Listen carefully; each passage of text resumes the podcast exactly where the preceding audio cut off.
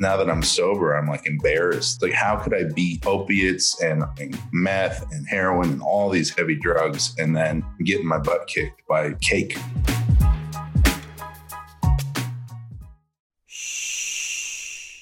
Welcome to the Secret Life Podcast.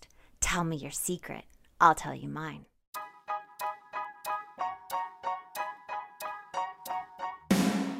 When I first started my recovery 11 years ago, I struggled through the textbook like material on this subject.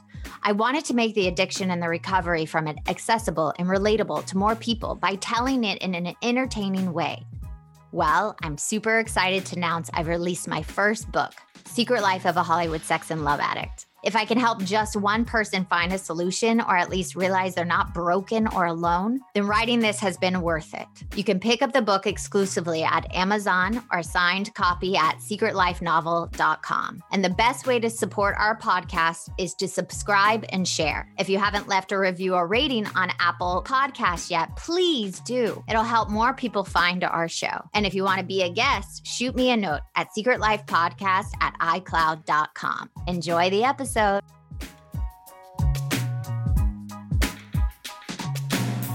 Welcome to Secret Life Podcast. I'm Brianne Davis Gant. Today I'm pulling back the curtains of all kinds of human secrets. We'll hear about what people are hiding from themselves or others. You know those deep, dark secrets you probably want to take to your grave? Or those lighter, funnier secrets that are just plain embarrassing?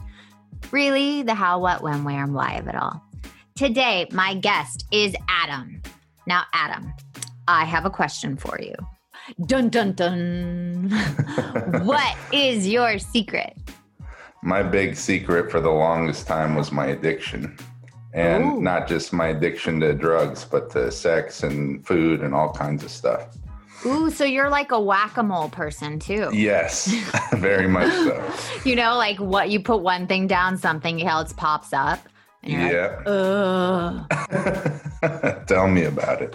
So, can you name for me how many addictions you have, or can you name them? Yeah, I mean, so off the top of my head, there's alcoholism and drug addiction. Those are those are kind of the big ones, and especially I write about those ones. But then there's the one that you know I still have a lot of shame around is the sex addiction. Um, and then there's the food addiction, that's for sure. And then there's probably others. I would be willing to bet I have a video game addiction. Um, and, you know, like a writing addiction. Maybe that one's a good one, though. Like a um, workaholic. No, see, if yes, you're like, exactly. if you lose yourself in it, that's when it yeah. becomes bad, right? Right, right. Yeah, wow, so, so I think you have six at least. Six. Yeah. Somewhere in there.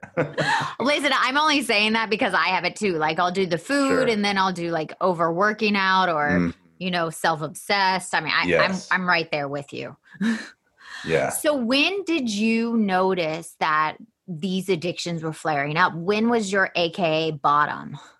So, um, I mean, I noticed that they were bad, especially with the alcoholism and drug addiction by the time I was like 20, probably 20 or 21. I, and I only started only, but I started when I was 17.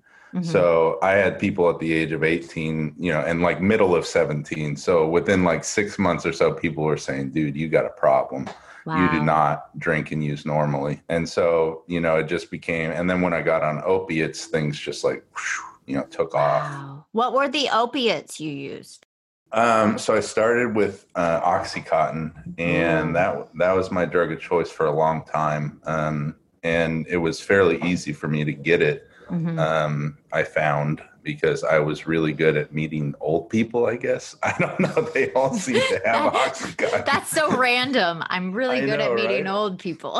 it it was really a bizarre skill to learn that I had. Um, wow. Yeah.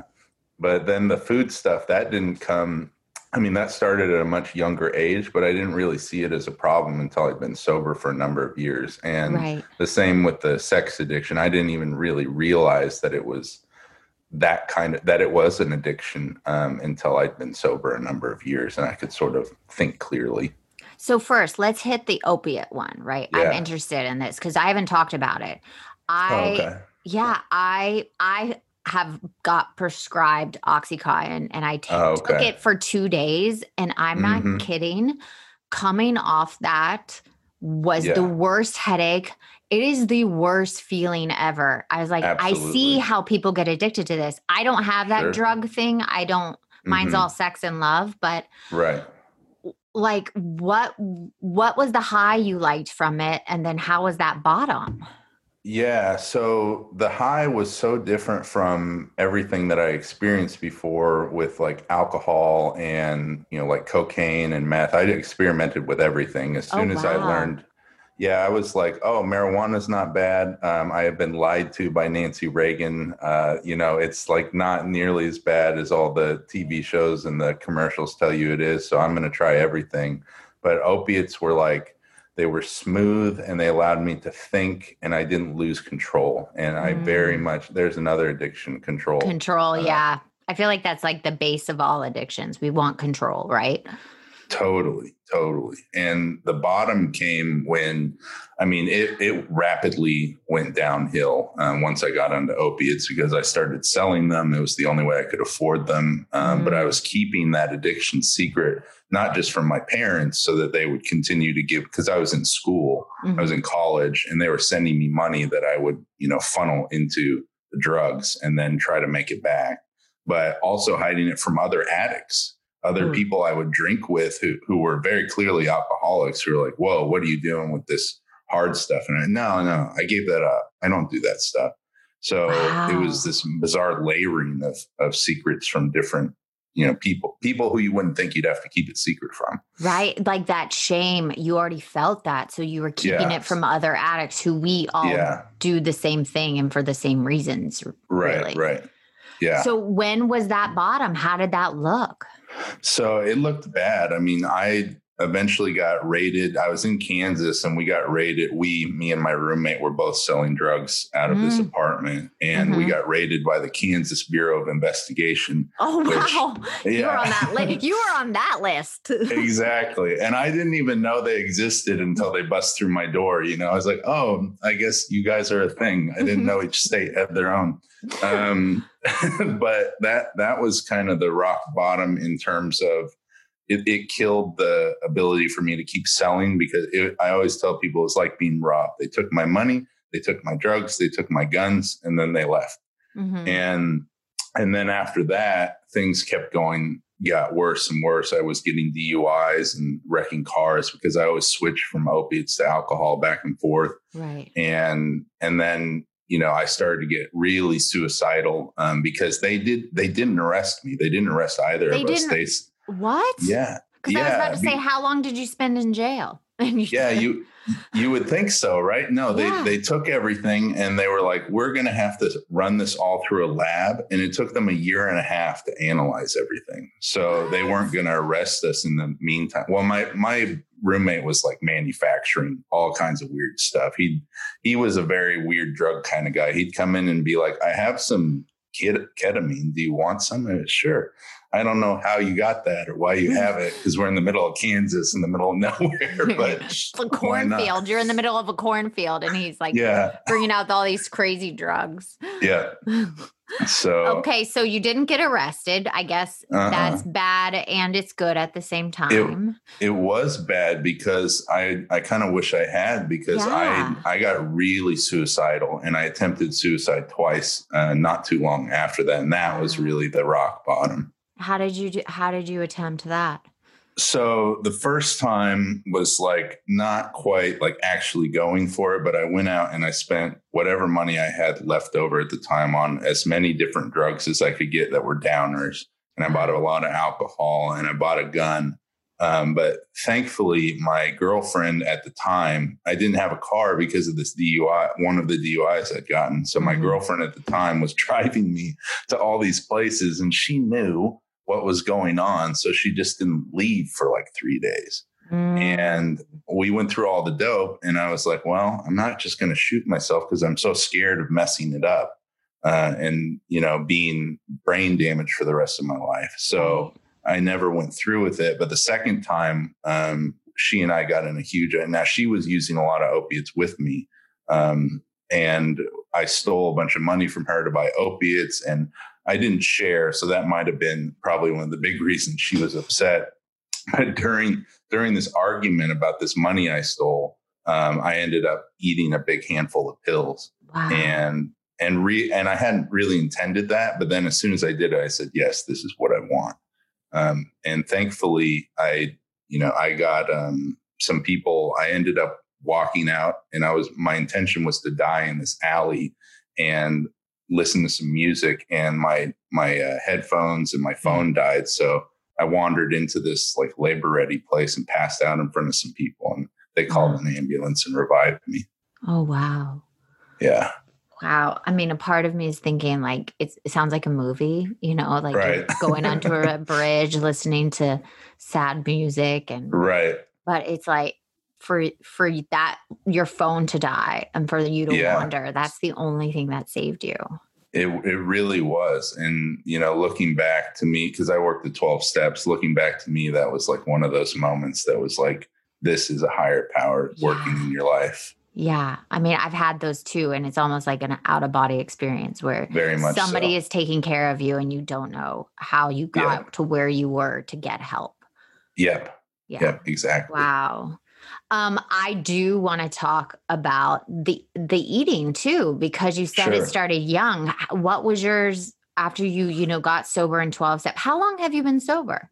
So I got sober. I've been sober a little over nine years. I got sober in 2011. Yay. Congratulations. Thank you. um, so when you take when we if you're listening and you're not in a 12 step program we you go and you you do all this self analyzation with someone else and you dig up all this crap and you found Mhm. out you were also addicted to eating what were those behaviors like So those started at a much younger age. Um, you know, I I looking back, I think I always overate. Um, Yeah, I always too. wanted more.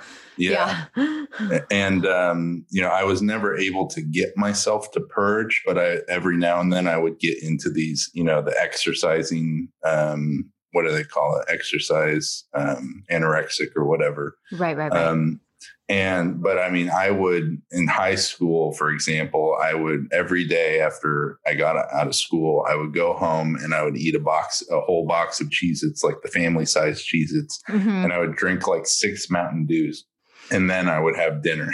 so it was really out of control. Um, as long as I can remember, I always just wanted more food. I wanted sugary foods. I wanted Yeah. fatty foods, all the bad stuff.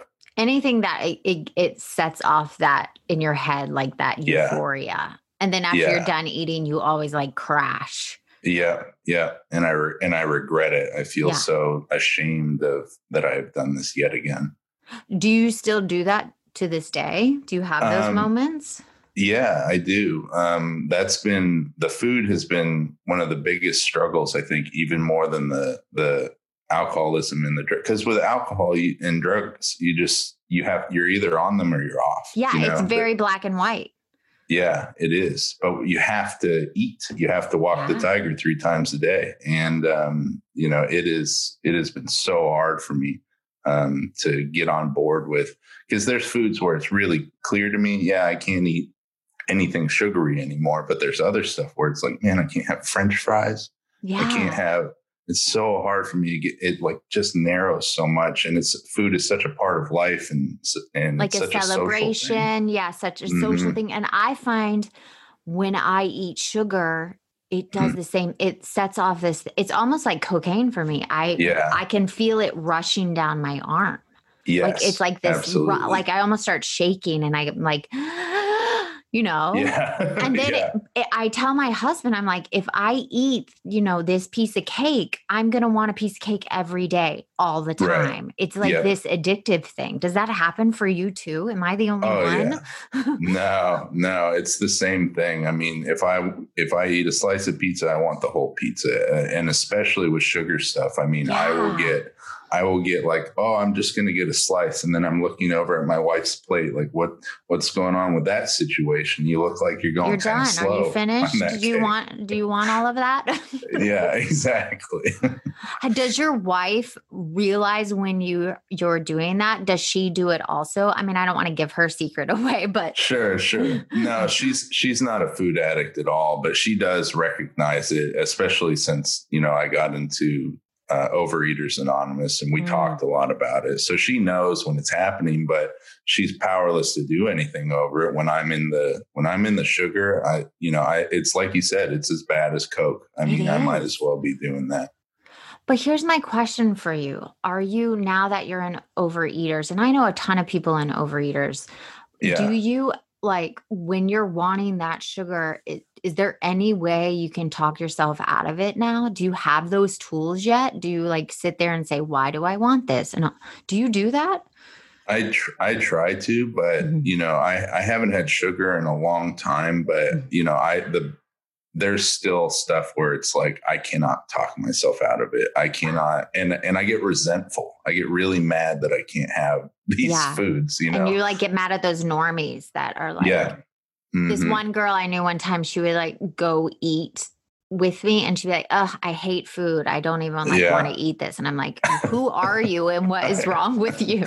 Yeah, I know, right? Screw you. Because my wife has all kinds of sugary foods that she can have in moderation and she can be okay eating it. And I will, but I still do get that. Like I open the fridge and I'm staring way Yeah. too long at the food that I know I can't have.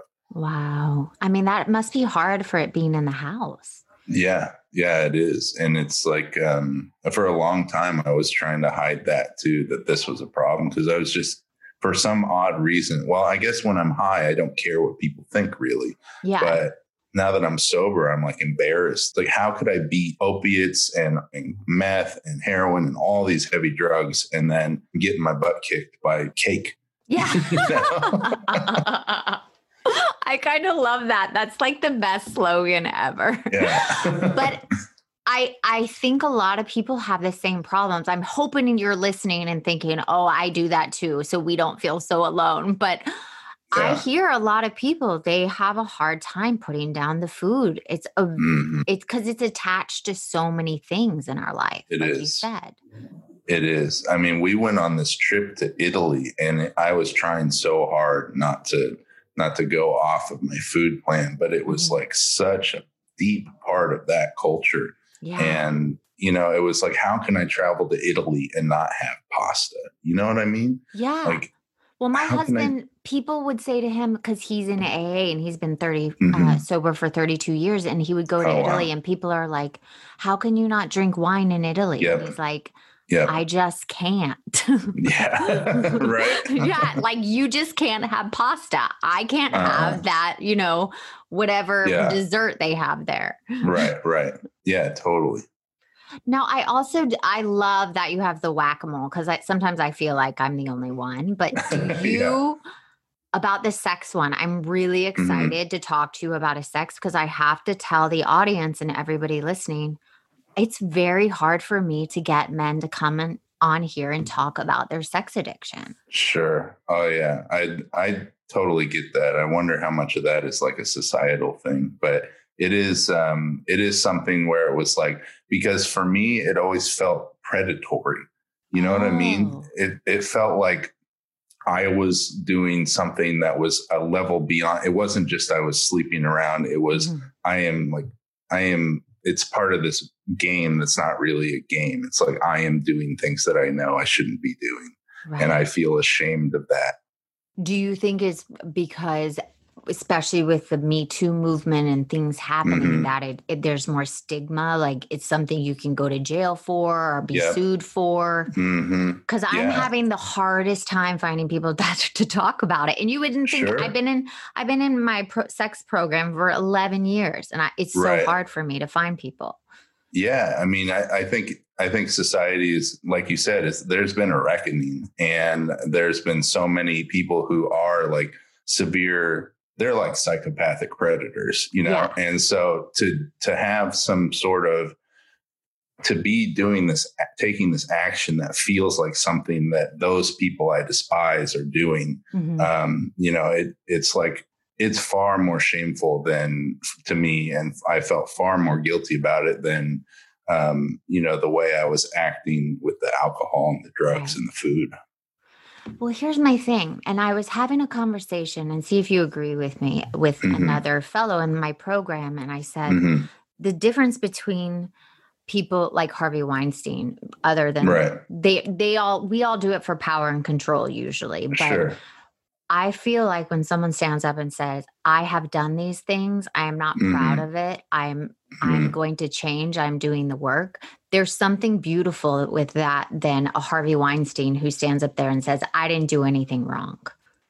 Like taking Yeah. responsibility. Do you think once you take responsibility that that shame lifts for you or no?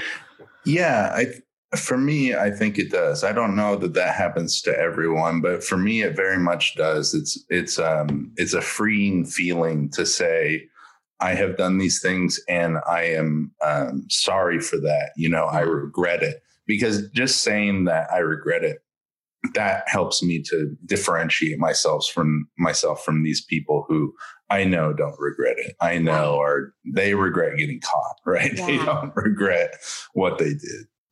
So what did your sex addiction look like? So back when the problem was a lot of that was really wrapped up in my drug addiction, especially. Um, and so like, for example, the first time I got sober, um, I started sleeping around as much as I could. And it was Oh, very yeah. much, I am chasing a feeling. I want to change the way I feel, and I no longer have dope to do that. And women is, you know, they're the next best thing. And it became very much this objectification. It became Mhm. very much, I am trying to find anyone who, you know, not who will sleep with me, but who I can convince to sleep with me. Ooh, it was like the Um, game, more yeah, of like the exactly. conquest. Exactly. And then and then once I did it, you know, once I managed the conquest, then I felt really ashamed of it. Or, uh, you know, I was sleeping with, you know, I would have I would almost always have a girlfriend at the time. So I'm cheating on her. So I'm hiding. There's this another Yeah, I layer did that of too. hiding. Yeah. Yeah. Right. Because I can't because I'm so selfish. I can't just sleep around. I have to have someone who's always ready to go. Yeah. You know? It's all about you and, and instant Yeah. gratification, but also someone stable there to be there for you. Like you're like the end all be all. Exactly.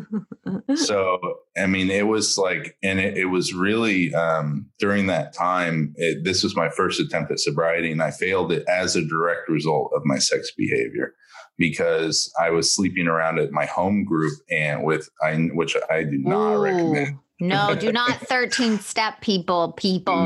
No, it was bad. And eventually i got confronted um, for sleeping with someone's girlfriend. And then my girlfriend confronted me about it like all at the same moment. And because i was sober i felt the guilt and the shame that i wouldn't have felt if i was high. Yeah. so i went and got high.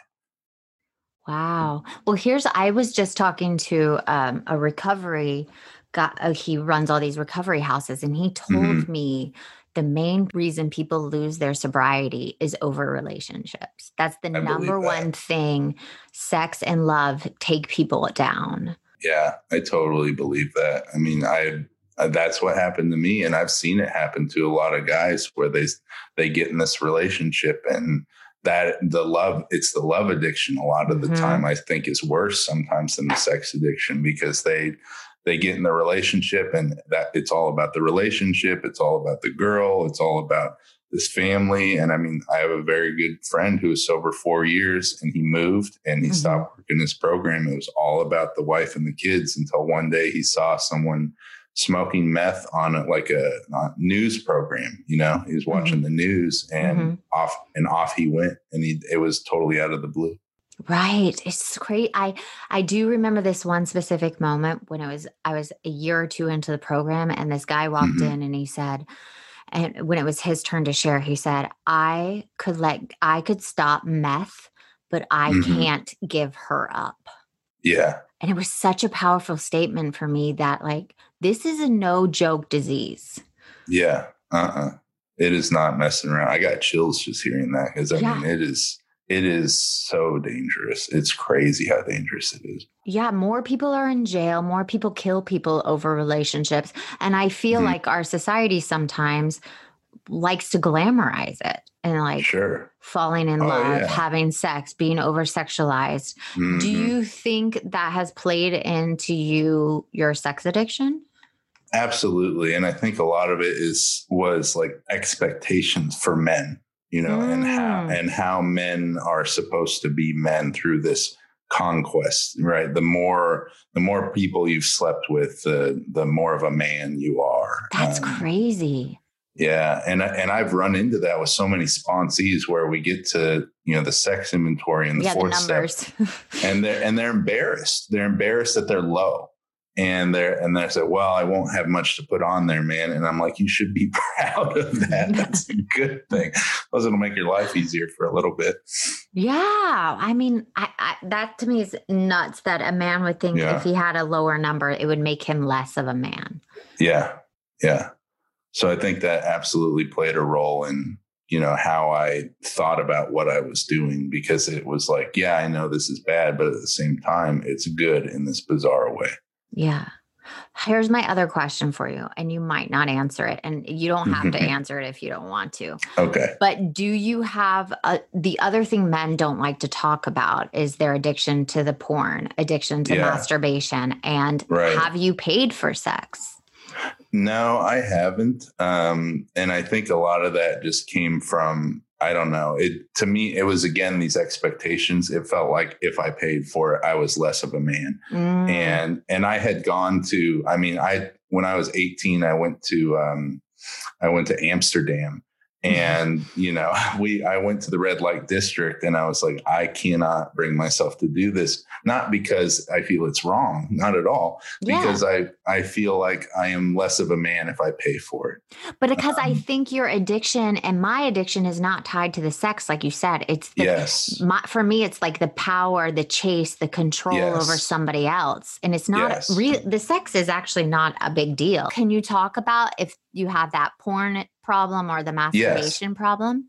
Yeah, I can. It's both. That's one thing honestly I'm grateful about is that I don't, you know, I no longer let that shame control me about these things. Um Mm.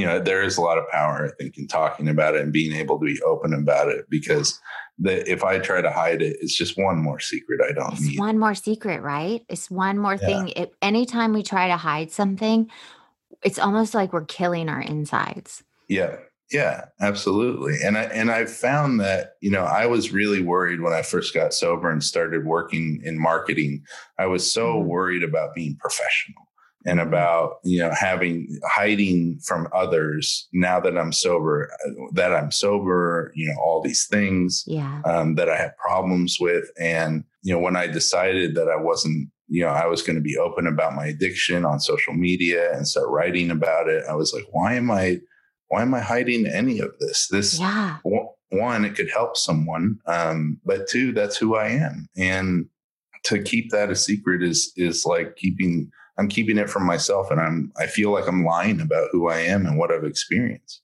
my thing too and and I get like the anonymity and and finding Yeah. your sobriety but there gets to a point when you get to a certain years in the program where it's about being of service bigger than Yeah. you and that's Yeah. what made me come out and say listen I'm a woman I Right. ha- am a sex and love addict there are so many women in the program and Mhm. I love that you reached out to me and you were like I want to talk about these things Yeah.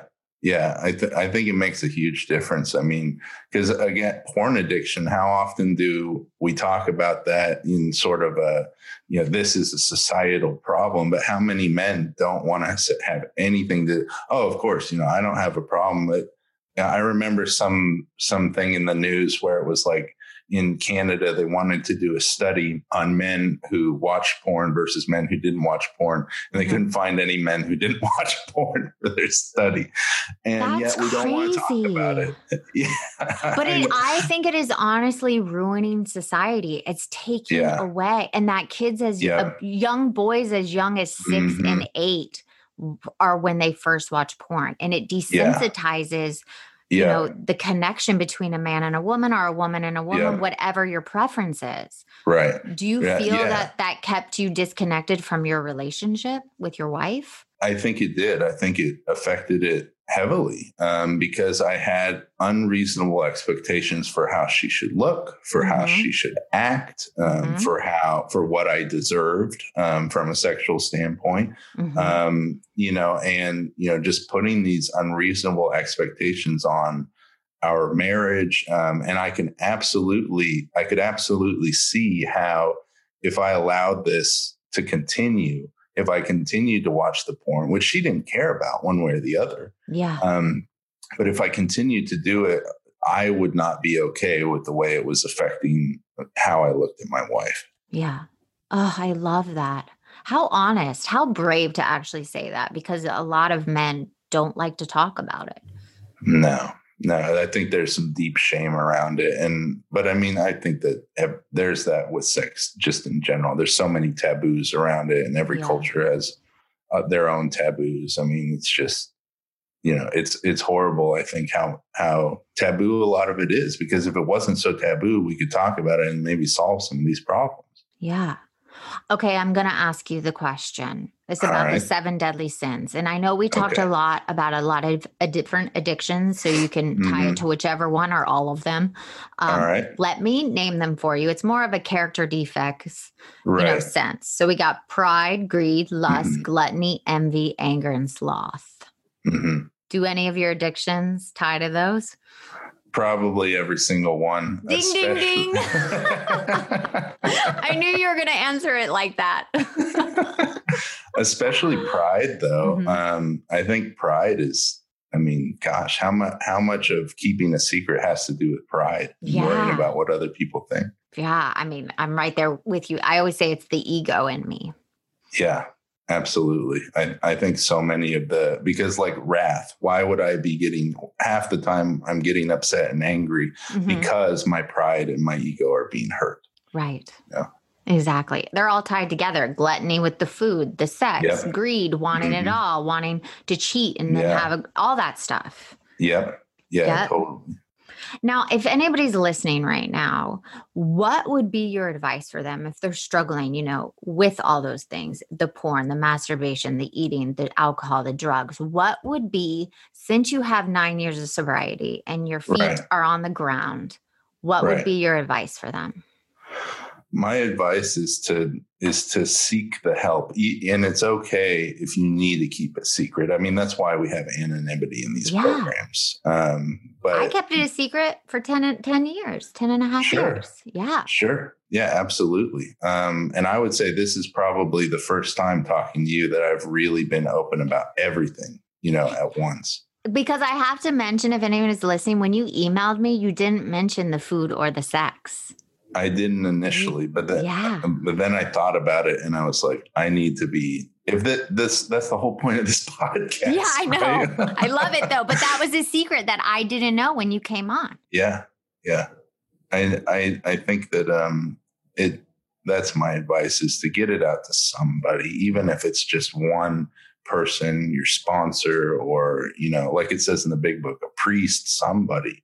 Mm-hmm. Get it out, get that stuff out. I had a I had an old sponsor who um, he found he had to get do a fifth step and he was in the middle of nowhere and he literally found a farmer on a farm i think in like tennessee or something and he just spilled his guts to this guy and never saw him again and that was he just needed to do that. Somebody had to hear it.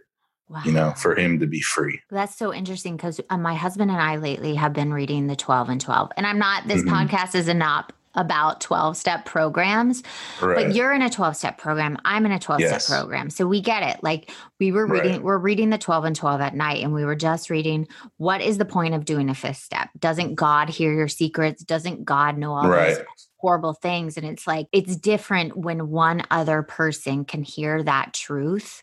It's yes. almost like they're acting as a God for Oh, that's so true. That's it. That's exactly what I always tell people is I am a stand-in for your higher power because yeah. there's a big difference between speaking into the air and looking someone in the eye and saying, This is what I have done these are all the horrible things I have done and I'm ashamed. Yeah. And here's yeah. the beautiful thing, right? When you do that fifth step, it, the person usually looks at you and, and they're like, that's it. That's all you've yeah. done. you know, kind of like, oh, okay, yeah. I'm not alone. I I have had some where I was like, oh man, that was I have never done anything that bad. Holy crap. well, well, lucky you. right, right. Well, Adam, I'm so grateful for you reaching out to, to, me, coming on, speaking so openly about everything. I, I truly am appreciative. Yeah, I'm I really appreciate you having me on. It's been great. And if you want to be on the show, please email me at secretlifepodcast at icloud.com. Until next time.